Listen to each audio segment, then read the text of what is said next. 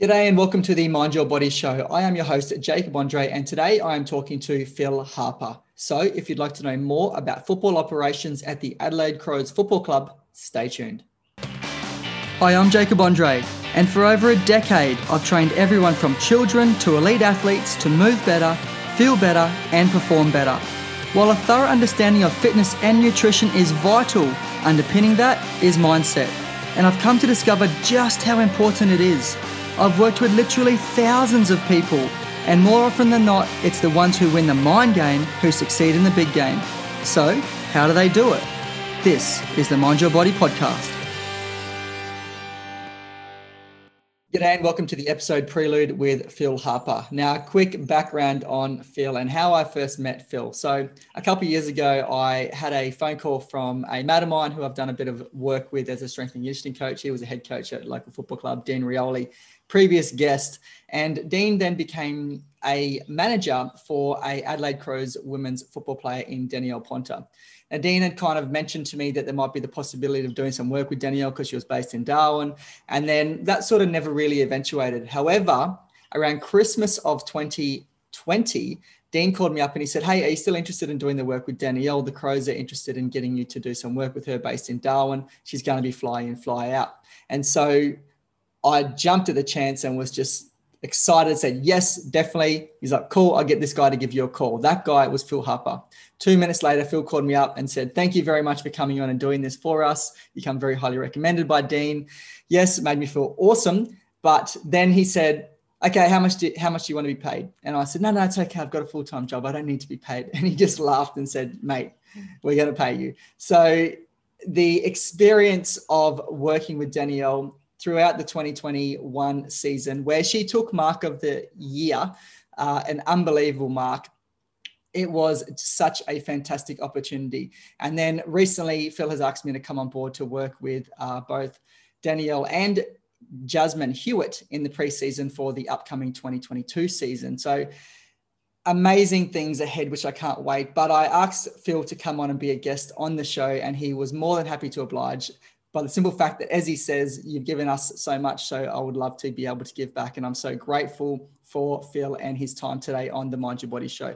Now, of course, you can check out this episode on all different platforms from iTunes to Spotify, but their home base is themindyourbodyshow.com. Head there, subscribe to our email newsletter. Make sure you get um, these episodes sent out to you every time we release a new episode, as well as get access to all previous episodes with people like Dean and others that I have recorded over the years, as well as all upcoming future episodes.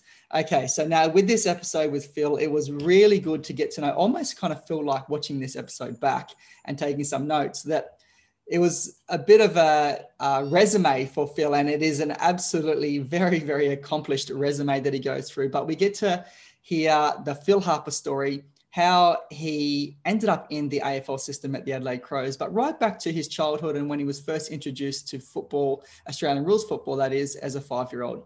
Now, in this episode, you're going to find out how Phil found footy and it led him to the Crows, the evolution of the game at grassroots, and how he sees that evolution over his journey from himself starting as a five year old through to now watching his grandchildren play how Phil got his start at the Crows, how Adelaide thought outside the box to get their license to enter the new women's competition. Now, this was very much lateral thinking, and I absolutely love it. Like hearing these stories, it's amazing.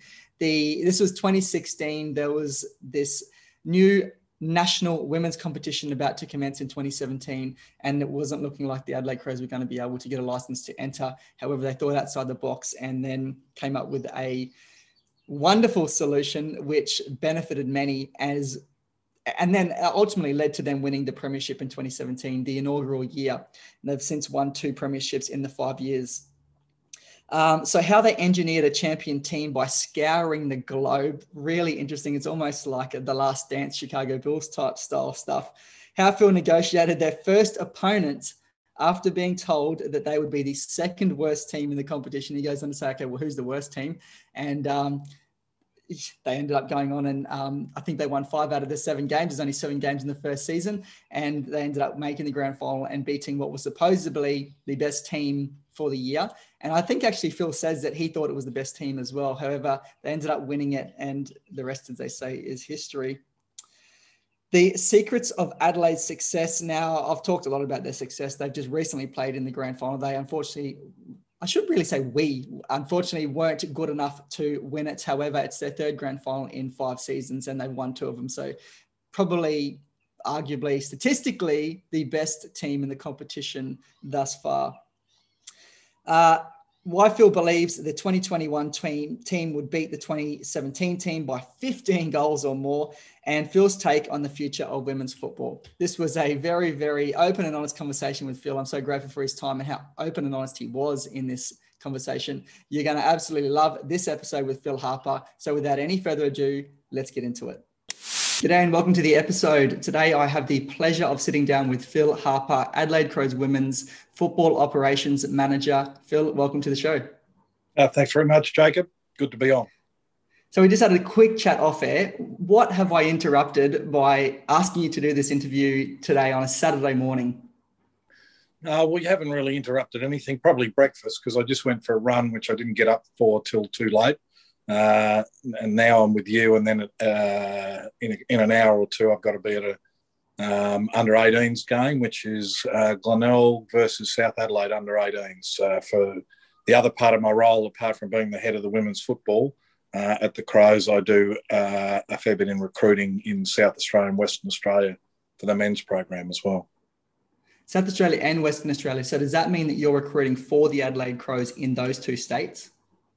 Uh, yeah, it does. I mean, probably uh, you know ninety percent of my times in South Australia, uh, but I will go over to Western Australia three or four times to to have a look at their talent and try and line it up against what we've got here in SA.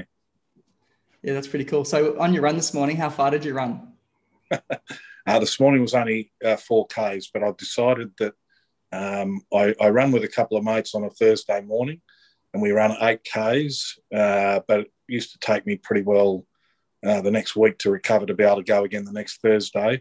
But I've decided to, I need to lose some weight. So I'm slotting in Saturday mornings and Monday mornings now as well, but only 4Ks on those ones. Yeah. So have you got any of the uh, strength and conditioning coaches there at the Crows helping you out with programs and things like that? Or is it all Phil? no, they all offer to. Uh, uh, Warwick Raymond in particular is always hounding me to have this proper program. But I said, no, I'm just happy to run at my own pace and do my own things. So, no, not really. I'm too old for all that now.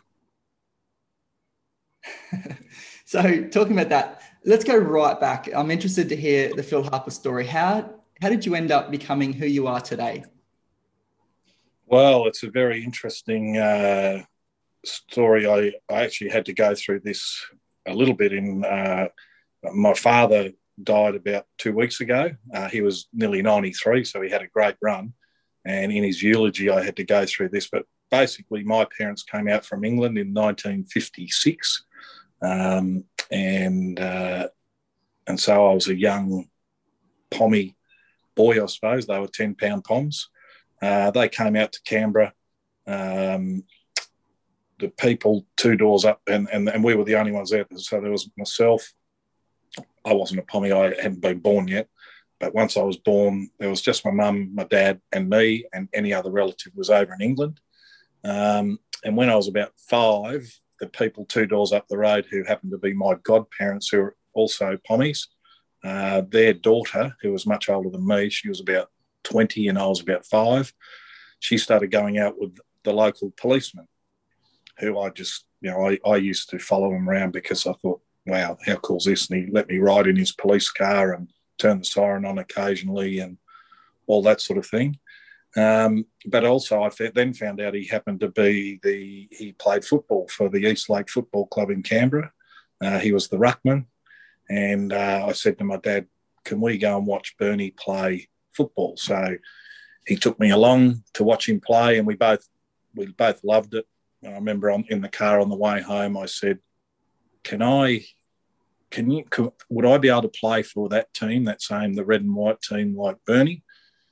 and he went off and tried and found a way that I could join up and play. And I think I was five years old, and now I'm 59. So for the next 54 years, I've been involved in footy somewhere, and, and that journey's taken me.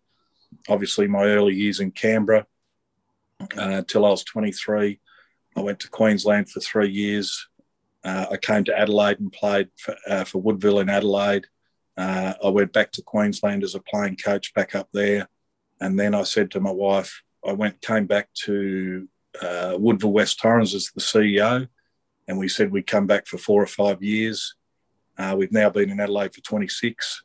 So, um, uh, but it's been terrific. And and then three years after I came back to Woodville West Torrens, I got a job at the Crows, and 23 years later, I'm still there.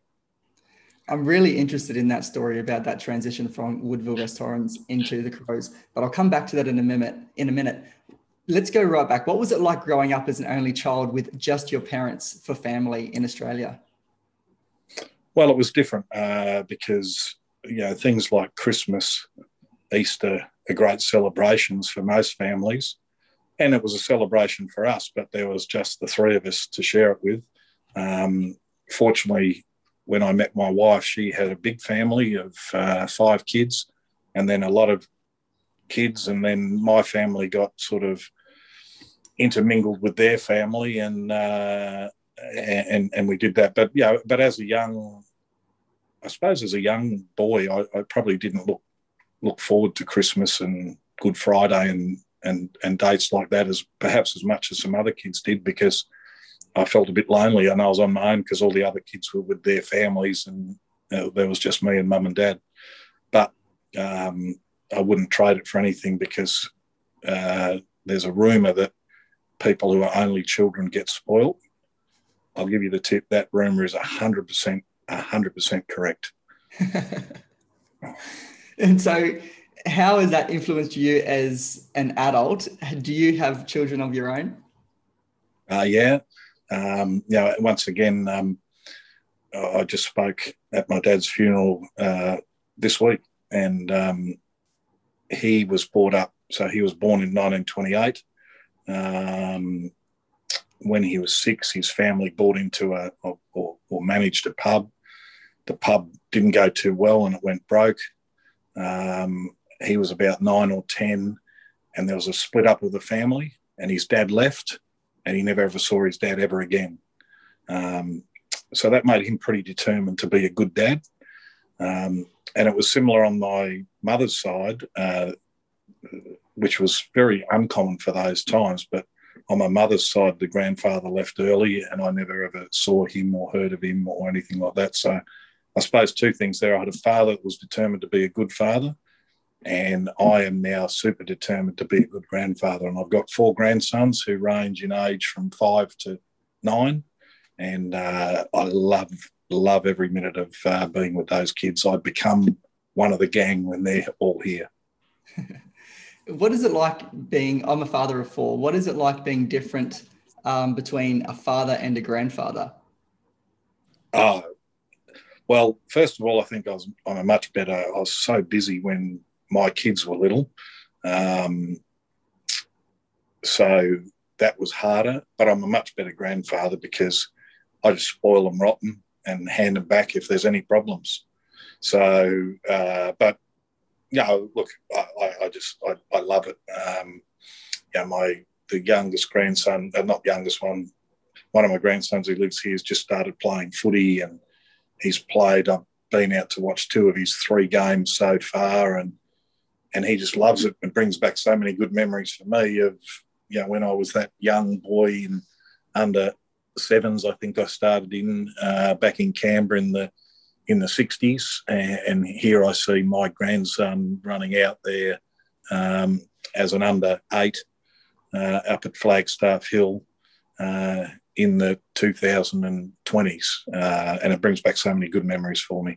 So yeah, look, I love being a grandfather, and uh, and the good part is that I'm young enough to be able to share those good times with my my grandsons. Yeah, there's been a lot of talk about how football has changed over the years in the upper levels.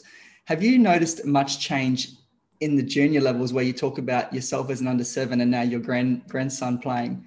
Is there much change in the in footy at that level? I think I, I personally think there's change for the better. Um, as in, like I, I, was fortunate when I came through as an under seven or whatever. I was, you know, I'm not saying I was the best player, but I was one of the best three or four in the team, so that was good. So I always got put in the middle with a couple of the other good players, and the and the ones who were, you know, not as developed, know, got stuck in the forward and back pockets and probably never touched the ball. Uh, whereas these days, with my grandson, I watch him play, and there's the three zones that you've got to stay in. And every week he gets a go in each of the three zones, uh, and he gets two goes in one of the other zones, which he always wants to put his hand up to be a forward because he likes kicking goals. Um, but to me, it gives a to me, footy's improved for young kids because it gives a fairer go to everybody, and not everyone's a star when they're six, uh, and and possibly in the old days we might have lost some potential good players um, to the game because they just didn't get a go uh, when they were young. So I think footy's improved for the better. Uh, you know, it's still fun. The kids are still having a good time. Although there was a funny story the other week. I was standing next to a parent from the opposition team, and uh, his son came running off halfway through the last quarter, and he said to his dad, "Dad, when when is it the last quarter? And the dad goes, mate, you're you're in the last quarter now. He said, oh, good, thanks. So it's nearly over then. Like he didn't want, he'd had enough of playing footy, sort of thing. So anyway, it was a, a, a funny story, I thought. what about like at the upper levels in the AFL and the AFLW or AFLW? We'll get into that. I think that's a different topic because um, it's yeah. so new. What about in the AFL um, in the way the game's played now? What do you think about it? Well, yeah, I don't want to sound like a old school person, but um, I probably preferred it in the old days when you had the guys who kicked 100 goals. Uh, people sort of stayed in their positions, but without mandating that these days, and and I don't think we need to do that for um, you know grown up adult football. Uh, you know, without mandating that, you can't yeah, you can't make that happen. However, you know, I've just noticed of late there's more goals being scored because coaches work their way around it. If there's you know people flooding a zillion people back into the into the opposition forward line, they'll find a way to rebound it out quicker. So you know we get on the end and, and kick a few goals. So, I mean, I still love the game. It's a great game. Uh, and in fact, I you know I worked in football in Queensland. Uh, in the late 80s when the Brisbane Bears first started. And uh, I remember sitting around at a planning meeting and saying, you know, and then the people at the meeting saying, what's the best way we can, you know, get kids involved in Aussie rules as opposed because really all the best athletes in Queensland, if you're at a private school, you probably played rugby union. And if you're at a state school, you probably played rugby league. Uh, and anyone that was left over played Aussie rules. And I still maintain this that if you, I said, look, let's just go and t- teach them how to kick, teach them how to handball, but then we need to play a game because once you play a game, you'll get hooked on it. And, uh, and I reckon that stood the test of time. And I watch those young boys with my grandson at the moment, and they're hooked because they played a game, they kicked the goal, and uh, they won or lost, but you can see that they they just love it. So um, yeah, the game is the biggest strength. I think it's the greatest game in the world. I, I agree completely. It's my favorite game. I could sit there and watch every every game of every round, and just uh, I'm a bit of a nerd when it comes like to things like that. And it sounds like you're probably very similar. Very. So similar. how did yeah how did the uh, transition into the Adelaide Crows come about? Uh, so I came here, as I said, I came back here. So I played in uh, Adelaide in the late '80s for Woodville. Uh, I went, we went home to Queensland um, uh, as a playing coach, and then out of the blue, my old club Woodville had merged with West Torrens, uh, and they contacted me to come and be the CEO because not only had I played there, I was the T and D, which was basically the junior development officer for the club. And I also, because a girl left, I had a financial background, so I was doing the accounts as well. So I had a a pretty good grounding to be to perhaps become the CEO. So I came there for three years uh, and was the CEO. And then um, the Crows were looking for someone. It was the first time they had this role in player development, so helping the players off the field. Uh, and in those days, there was most of the Crows guys were part time, had part time jobs as well as their their playing and probably and I, and I got that role as the player development officer. I was in recruiting at that stage as well, so it was player development and recruiting. Um, as I said, most of them had part-time jobs. Uh, however, within a couple of years of me being there, um, we were transitioning, and, and, and my main job was to transition players from full-time jobs into part-time jobs. And within two years, it was to transition them from part-time jobs into we're going full time in footy and you won't have time for jobs. You may have a bit of time to study. So uh, that yeah, that's where I started, and I did that. Yeah, the player welfare, player development for four years, uh, along with the recruiting, uh, and then and then it went from there for the next nineteen and four to, uh, nineteen years.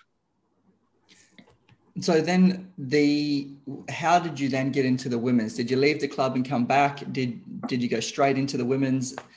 like what was your thoughts when you heard there was going to be a women's competition? Uh, well, uh, yeah, I'll, I'll, fill you in from there. So, so after that that first four years at the Crows, I, I never left the Crows. I've been there ever since. I'm still there.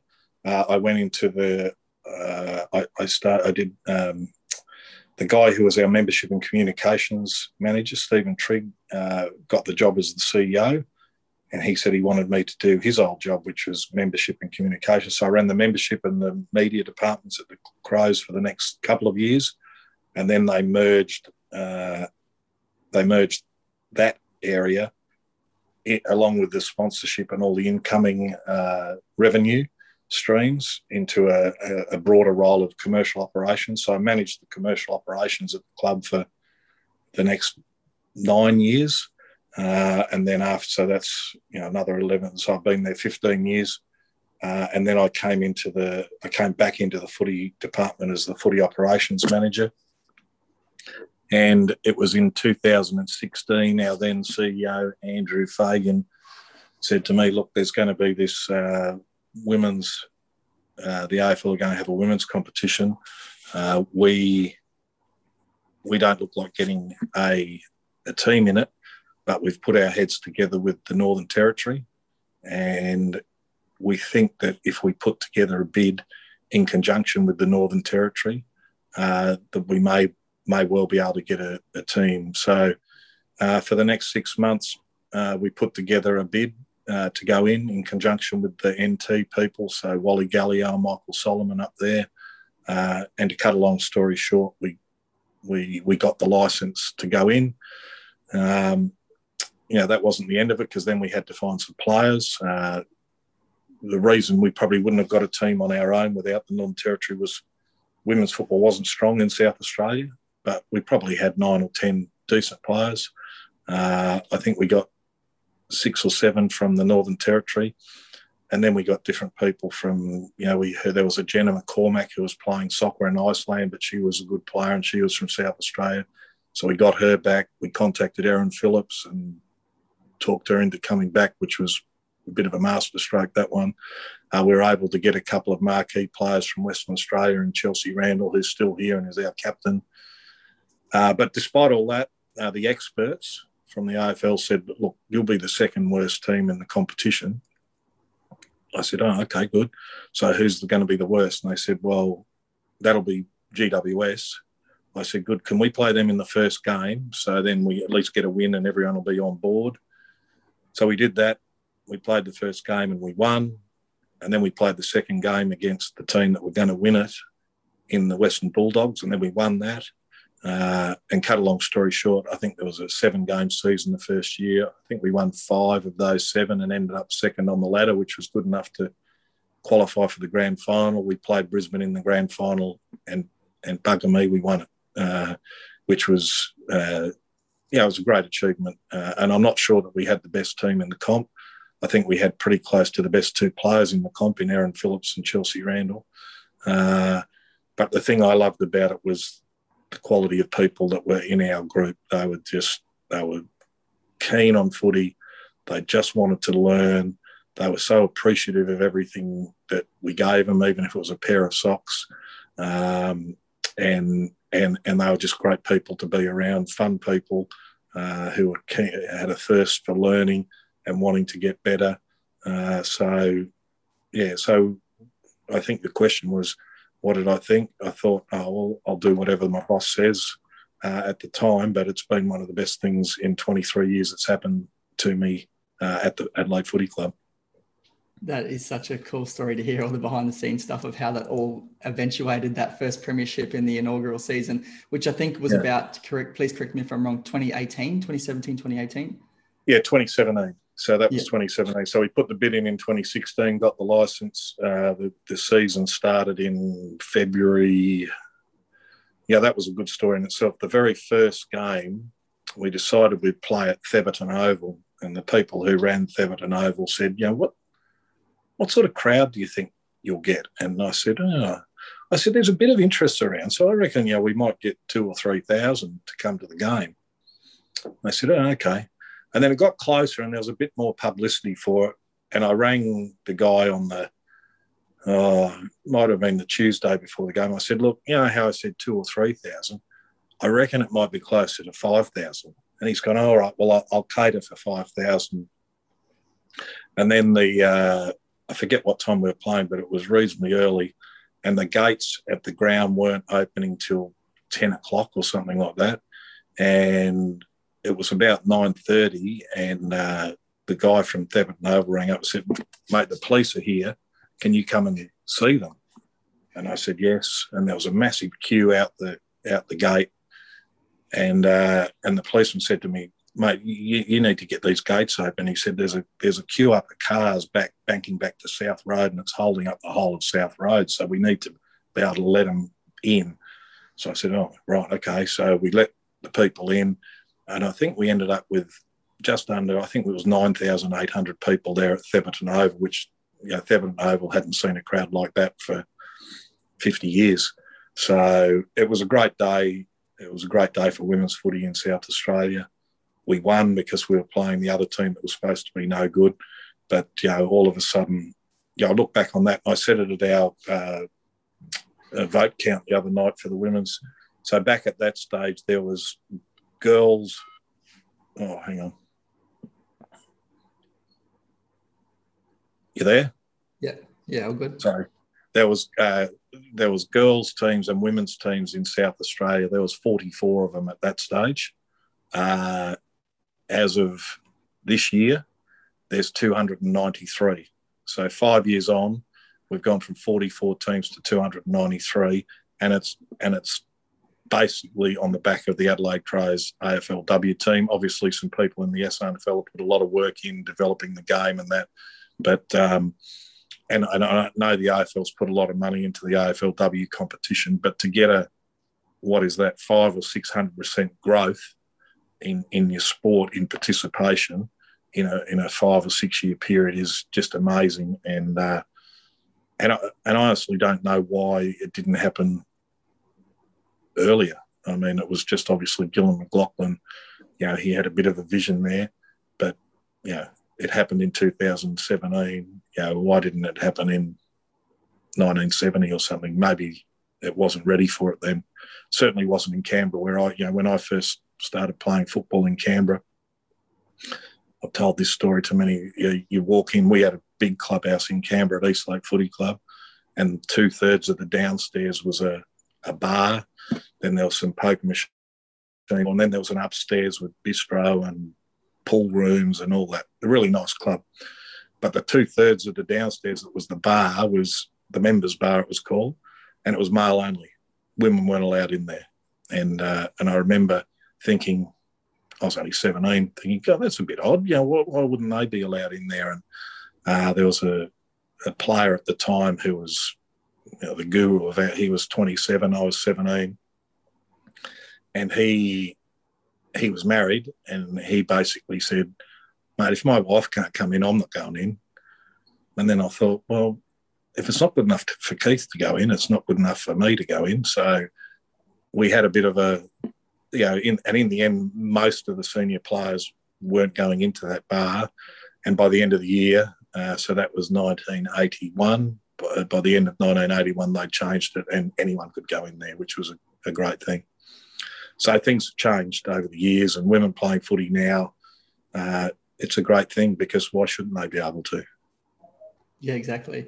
So, out of those eight or nine really good players out of South Australia that you had to sort of attract to the club, how did you go about then creating this team, which won the first ever premiership, and then uh, another one after that, and has been so successful regardless of premierships in a number of games won, like for example, making the grand final again in 2021? Yeah, well, you know, as I said, I mean, I, I think, yeah, maybe there's a bit of luck involved because the ones that that we got were quality people.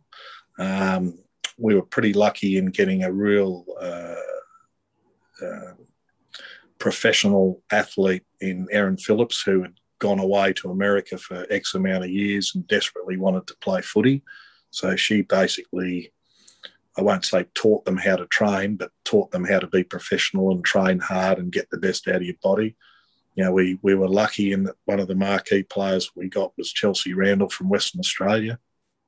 And, uh, and you know, I don't know why Fremantle, uh, well, West Coast went in it. I don't know why Fremantle didn't get it because she's an absolute star, but more so a star of a person in being able to lead a team, get a group together, get everyone on the same page, um, and and in fairness, we had a we had a good coach who was perfect for the time in Bec Goddard, who um, she was so good at at bringing a team together and getting to play together. And, and it was difficult because she was doing team meetings via Zoom, like you and me are now.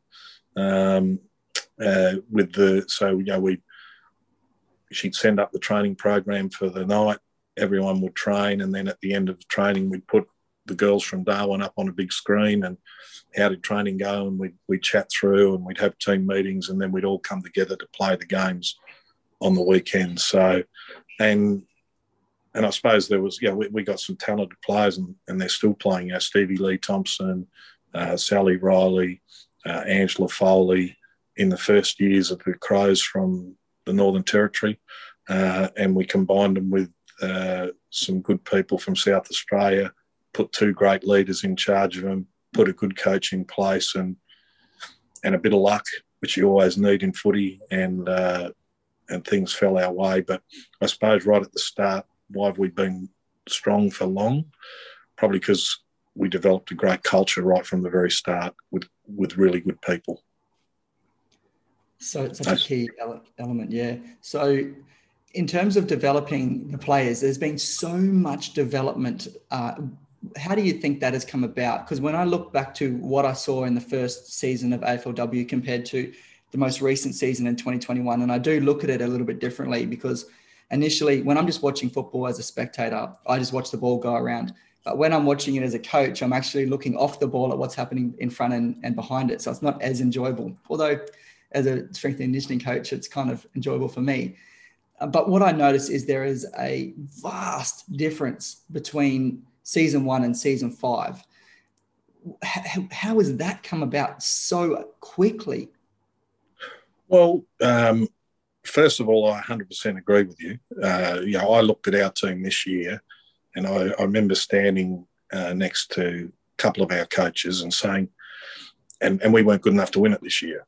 Um, but I, I, remember standing next to our coaches while they were training, while our girls were training, and saying, if our team from 2021 played our team that won it from 2017, we would win by 15. The 2021s would win by 15 goals. It's come that far that we we'll be that far in front that it's not funny.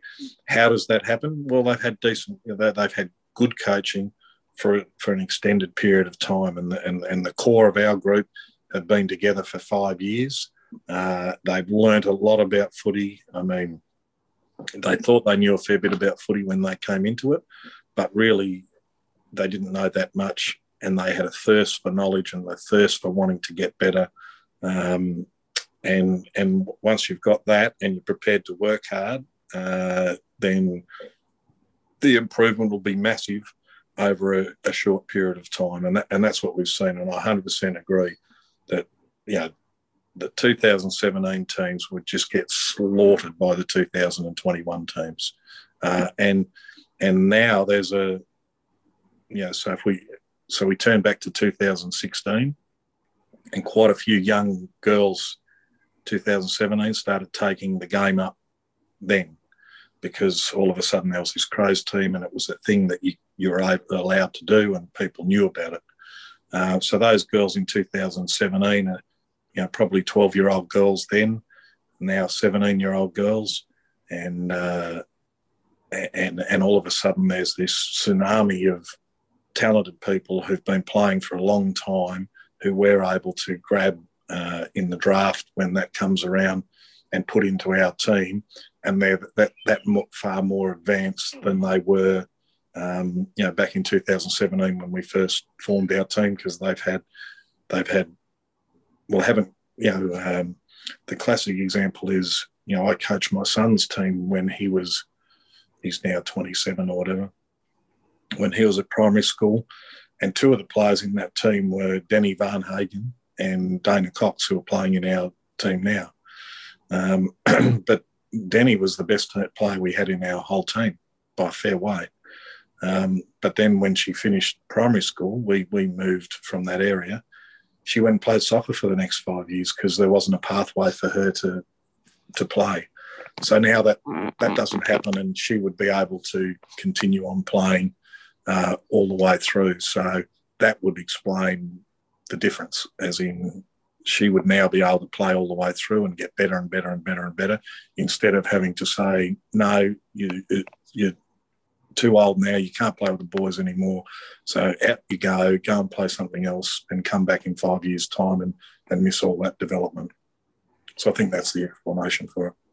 Yeah, quick little sidestep for a second, because you mentioned soccer and already mentioned Erin Phillips with basketball.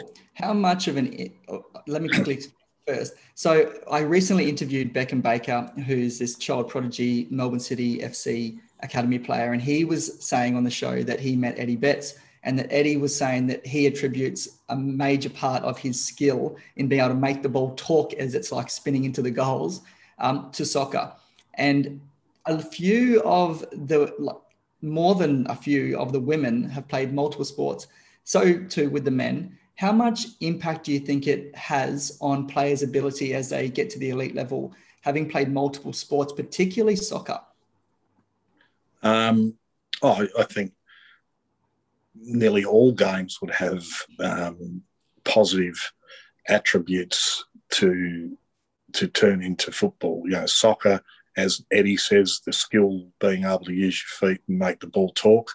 Uh, basketball, the ability to keep your eye on the ball when it's above your head while you're getting buffeted is a is a really uh, good skill for marking. Um, rugby league, if you want to learn how to tackle, uh, go and play that game for a while. Rugby union, a little bit the same. So you know, I think uh, most sports will, um, yeah, will will help you uh, hone your skills for football because Australian rules football, you've got the lot. You've got a bit of netball, a bit of basketball, a bit of soccer, um, a bit of rugby, uh, all combined into this in this one hybrid game of, of footy. So yeah, I think playing any other sport will help you for footy. And as you say, you know, a lot of our girls have tried a lot of sports, and and it's helped them all. Okay, so coming back into the line that we're on, you talked about the challenges of doing meetings in the early days over Zoom, uh, having training sessions where uh, an entire group of women were training up here and then um, catching up afterwards. How much are those challenges still the same? Because it, it, we're still kind of doing that in, in a way with a single player in Danielle Ponter, who's based in Darwin. How challenging is that for you as a football operations manager? Uh, look, it, it is challenging, and it was challenging in those days. But and I wondered how it would work back in those days. But we made it work because there was a. Yeah, I think it's harder for Danielle than it was for that group there because at least there was a group of them doing it, whereas for Danielle, there's just her, and that and that makes it a lot harder. Um, but when there was a group doing it, and there was a fierce determination of both groups to embrace each other, as it were. So you know, you know, you know, there's always that dynamic, and you want to be close as a team and all that. But you know, this was this was the Darwin girls knew that they had to embrace the South Australian girls to make this work, and, and vice versa. The South Australians knew that they had to be in touch with the Darwin girls. They would be texting them and ringing them all the time, and making sure that we, you know, there was a strong bond there. And it wasn't, it wasn't made up. I mean, maybe at the start it was made up because you had to do it, but in the end it was a strong bond, and and those relationships go on today. You know, at our grand final that unfortunately we lost, you know, a couple of months or a month or so ago. You know, there were still past players from Darwin who turned up to support their mates uh, at the grand final. And uh, you know, I think I said to the girls um, at our at our uh, vote count night the other week that you know, footy's a great thing. There's, sort of three M's I call it. Um, if you you know if you if you're lucky enough out of footy, what you end up at the end when you walk away and you become old like me is you get a lot of good memories. So that's the first M. And if you're really really lucky, you get a few medals. Uh, that's if you're really lucky. But the best thing by far that you'll get out of it is your mates. And you know I can't wait till I'm an 80 year old bloke and I come back and celebrate the 2017 Premiership with all of these 60 year old women, uh, and we reminisce about what a great time we had back in those days. That's so, that's so good. I love that. So, memories, ma- medals, and mates, the three M's. Yeah, the three M's. It. Yeah. so it's a quite unique in being able to have players play like live outside of the the entire state uh, where you're playing. I was actually talking to a guy that I've coached, trained, worked with over the years, Shannon Motlop, who was a AFL player with North Melbourne, and uh, done some fitness coaching uh, with them. And we were, I was chatting during the last season, the 2021 season, and I said that I was um, doing some work with Danielle, and he goes, "Oh, geez, I wish that they had had given me that opportunity." to be able to fly in and out of Darwin each week. How long do you think like that's realistically possible for? Do you think that other clubs may do that? um, that it's something that could be incorporated into the men's program as well, or is it just getting way too too difficult to to manage that? And it's just yeah. Um, look, and, and, to be honest, the re- like we know with Danielle, she's a Darwin girl. She loves Darwin. That's her life. Um, and so, you know, when when the partnership with us, yeah, Danielle's a talented, talented girl as well. When the partnership with us uh, and and the Northern Territory broke up and they they went more to the Gold Coast. Um, yeah, I knew that Danielle wouldn't want to leave Darwin because that is her that's her life and that that is her.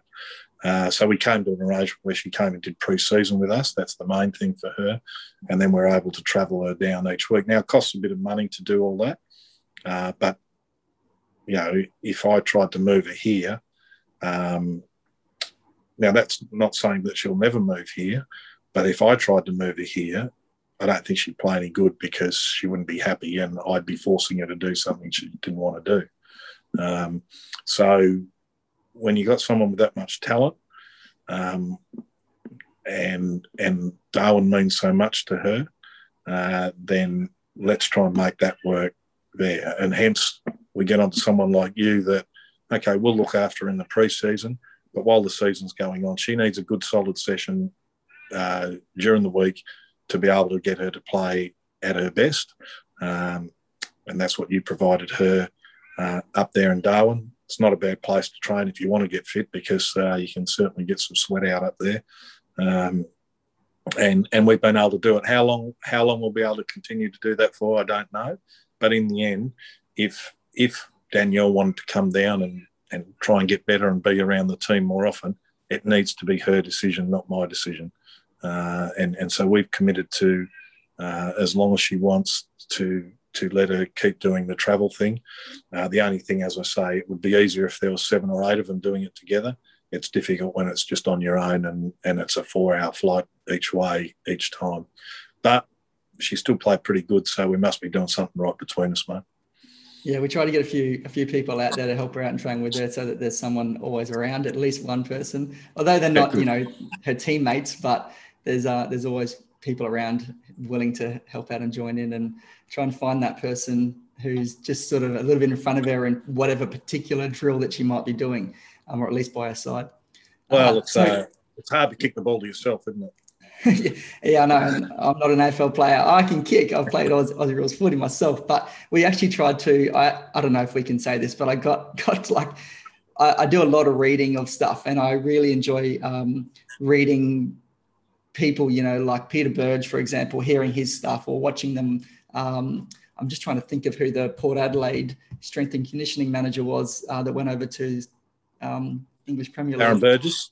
Yeah, Darren Burgess, and um, some of the stuff that he said, and the person who I'm getting to was an ex Port Adelaide or Port Power coach, and Mark Williams, and I'm a Richmond supporter in the men's, Adelaide Crows in the women's, and I um, had been, I think I, I don't know where I come across it. I think I'd probably on I don't know on Richmond's website or something somewhere or their social media channels, and he was getting these footballs, dunking them in soapy buckets of water, and then getting um, the boys to kick the balls, these soapy water balls. So I thought, and having a PE teacher background, I thought let's try things a little bit different. So we had all different type shaped balls that we were kicking, tennis balls, and those weird ones that when you bounce them, they bounce in different directions. And and I think she thought that I was absolutely mad and crazy when we first started doing it, but. Uh, it was I, actually, and I'm pretty sure she agreed. It was actually quite fun uh, well, uh, know, as you say, if you can kick a weird shaped ball around and and master that, then yeah, it's, it's like anything. Um, I don't know. I'm just trying to think.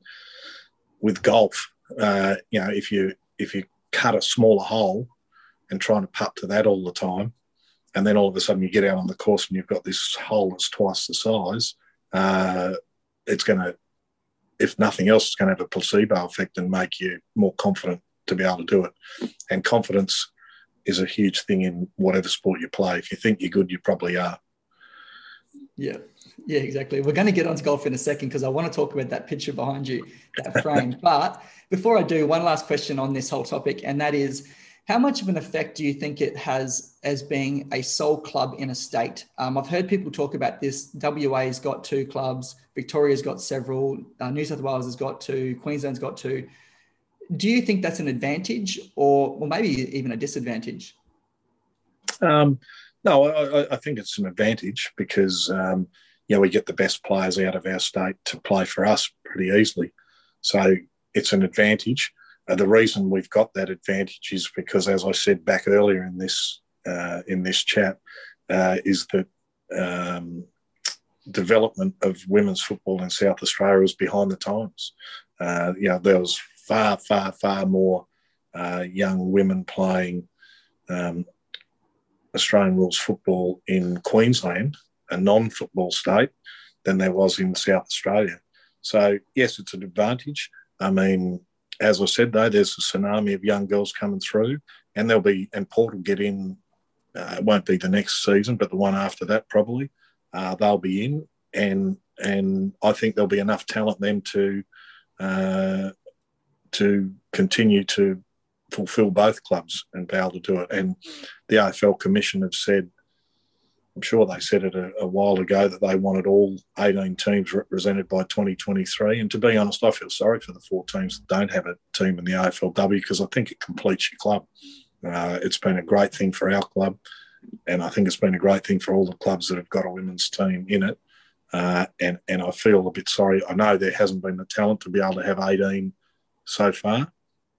Uh, but that's not far off. Within a couple of years, there's enough talent in Australia because the tsunami would have hit, and there'll be enough talent to have 18 teams. And I think that'll be a great thing for uh, the whole competition to have everyone represented. So, is an advantage for us? Yes, it is. Uh, we probably needed the advantage because, you know, as I said, we didn't have enough talent in South Australia to field one team. We had to um, get helped along by the Northern Territory to get us in. Now there's enough talent to keep our team ticking over, and hopefully in a couple of years' time, there's enough talent to keep two teams ticking over in this state. Do you think you'll need to go about things a little bit differently in the next couple of years in the lead up to Port coming into the program, into the system, or and when Port comes into the system? Uh, well, uh, yeah, the biggest challenge will be that they'll need to get some players and then they'll have access to some of our players if our players want to leave. So that'll be a challenge, of course. Um, but I try and look at it as, you know, and we'll, we'll bust our boiler to keep our best players and try and stay competitive and try and be better than them and all that sort of stuff. But I just look at it is is it best for the is it best for the bigger picture? Is it best for football in general? Is it best for women's football? And absolutely, it definitely is. And so, um, yeah, whilst we'll be rivals with them, you know, I, I, I say let's welcome them, let's embrace them, and um, try and beat them. I can't wait for that rivalry. It's going to be, I reckon, one of the best rivalries in the AFLW with a club that's been so successful. People wrote them off before they even started, and then you got the new up and coming, up and comers that are going to come into the system trying to have, you know, get a taste of some of the success. The rivalry is going to be palpable. Yeah, be well. If, if you've been to any of the showdowns, it's fairly uh, there's a good rivalry there in the men's, and I'm sure that'll uh, flow over into the women's. Uh, and I can't wait for it. Um, all right, so Phil, to wrap up, we do a 10 in 10. So we've got 10 quick questions in 10 seconds or less per question. I gave you a little bit of a heads up on this ahead of time. I've been taking some notes as you've been talking, and I've got a whole bunch of stuff that I want to ask and get your quick first thought opinion on. Are you ready to go? Yeah, I'm ready. Hit me. All right. It kind of goes through the way you've talked about it as it's come up. So, number one, running. First thing that comes to mind when you think of running? Hard.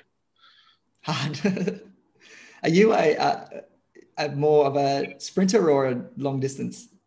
No, I was better at long long distance. I mean, in the when I played footy in the sprints, I'd get I'd be in the last few, but if we went a few kilometres, I'd be in the first few. Number two so, um, being yeah, not going to win an Olympic gold 100 metres, I don't think. Number two being CEO. also hard. Three, grassroots footy. Um, start of great things. Number four, holistically, footy in the old days. Um, better than now, I think. Number five, the Adelaide Crows. Uh, my team. Number six, women's footy. Been great for the game. Number seven, that first premiership. Unbelievable that Number we could eight. win it. We weren't we weren't the best team. Who was the best team? Do you think? Uh, probably Brisbane, but yeah. we got them. We had the best two players, so that helped. So so let's. Do you think you? I'm just going to take a quick side note. I often do this in this ten and ten. Do you think that um, you? Who was the best team? Do you think this year in 2021? I think we were. Yeah, that's interesting. So uh, I kind of I thought you were going to say that because, and I would agree. I thought Adelaide was the best team this season, um, and obviously they lost to Brisbane, which was um, the complete opposite to that first year.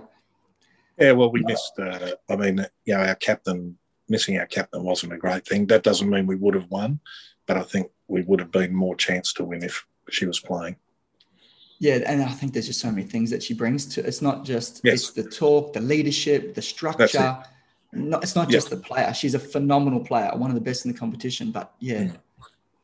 um, and I'm I'm going to get onto her next. So number eight, Erin Phillips and Chelsea Randall. What they mean? Uh, just they're great people. Number nine, what has football done for you? Oh, it's been my life since I was five, and I've loved every minute of it. And number 10, this is a generic question which I ask everyone because I'm really interested in this type of stuff and kind of shows how my brain works a little bit. But if you could go forward in time or back in time, as in time traveling, and you can still come back to now, would you go forward or back? And to what point in time and why? Uh, I, would like to go forward and by probably I'm, I'm not going to see this, but 40 or 50 years, and just to see what's happening in the world and what's happening in footy. Uh, you know, I always like to think, I, tr- I like to try and predict, and it's a bit what you do in the recruiting that I'm in at the moment. I, I look at a player now playing under 18s for Glenelg today, and I'd, I'd love to be able to see what's he doing in five years' time. But that's my job to try and find out what he's doing in five years' time. So I, I, always like to look forward and try and predict what it's going to look like. I probably would never get it right, but uh, it's always interesting to look forward. I know what it looked like back there. That's yeah, that's really interesting. Uh, what do you think football will look like in 2100? So in about 80 years. uh, I've really, I've really got no idea because, you know, if you said when I was a young guy first starting to play senior football, that, and I've said this a few times, if you if you told me that football would be played at a stadium with a roof on it, and that you go to the canteen there and it costs you eight dollars for a bottle of water, I'd be going, "You've got to be kidding me, mate! That could never that could never happen." So I don't know. Put it this way, it'd probably be twenty five bucks for a bottle of water, uh, and and I, I, I really don't know. I, I, wonder if it'll go back to how it was in the old days. I wonder if there'll be zones to keep people all in their area. Um, yeah, yeah. So I've got no idea, but I reckon 25 bucks for a bottle of water will be around the money. Yeah, it's crazy that we even charge for water. It's a free thing that we pay for just so that we can get it packaged. It's it's ridiculous. I mean, I, I like imagine if you know when I was a young boy growing up, if if I said to my dad, I want a few dollars for a bottle of water, he'd say, mate, just go to the tap. don't worry about spending money on it. But anyway, times are changing. Yeah. Before we leave, let's have uh, address the pictures in the room. What is that golf uh, frame behind you all about? Well, um, through my wife, my wife has a friend in Columbus, Ohio, um, and we've been we've been there to visit them many times. Um, you probably don't know that Columbus, Ohio, is the home of the Ohio State Buckeyes, who were in the national championship last year but got beaten by Alabama. But anyway, my wife's husband works in a promotion type setup. I don't know, you know making trophies and stuff like that. Uh, but they also made the uh, they make the uniforms for the Wendy's outlets, you know, like a McDonald's here. Um, and so when and he's not into golf at all.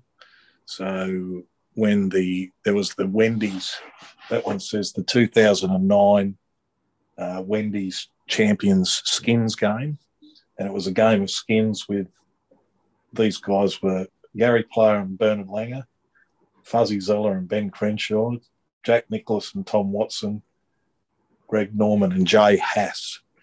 Um, and they played in the skins game in that year, and he ended up with this signed photo of them, and it means nothing to him. And I saw it and went, "Wow, how good is that?"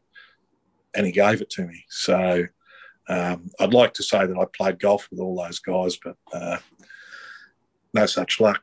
But Jack Nicklaus was a Buckeye. He went to the Ohio State University, and I've been there. And uh, there's actually a museum in the Ohio State University of all Jack Nicklaus stuff. He was he was my hero as a young boy growing up and watching golf and playing golf. I'm not that great at it, but I still love I, I still love the game. I think it's a good game. So is that so your wife's story behind it?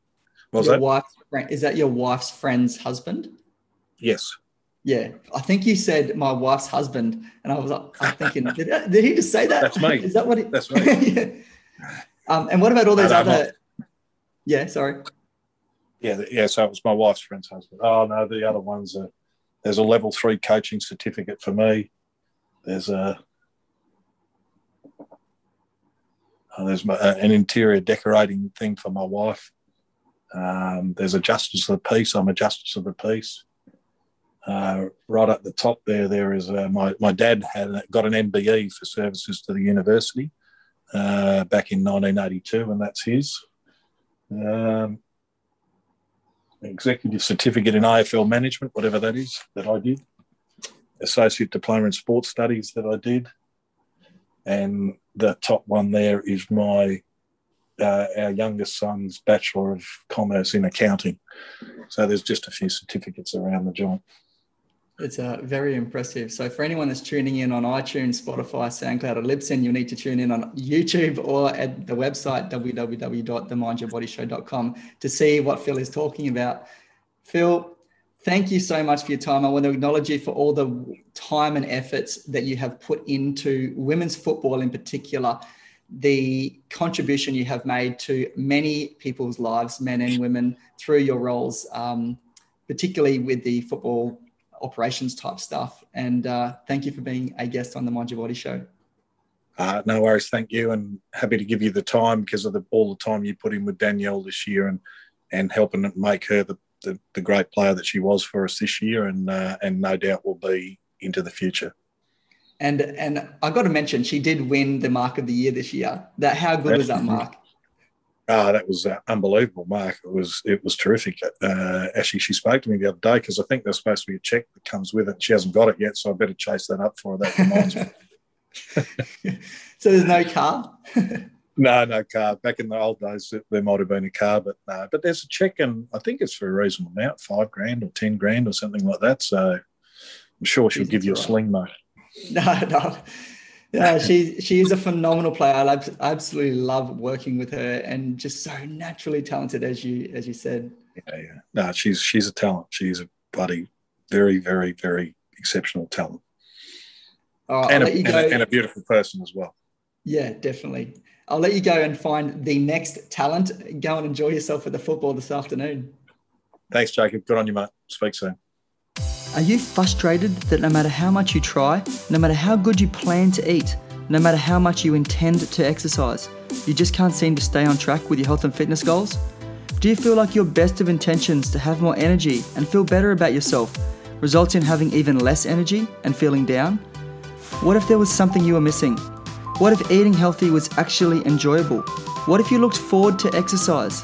What if moving more could actually be really easy? I've put together a free ebook just for you, detailing the strategies for having more energy and feeling better about yourself. And I want to give it to you absolutely free. To get instant access absolutely free, simply visit jacobandreae.com. That's J A C O B A N D R E A E.com.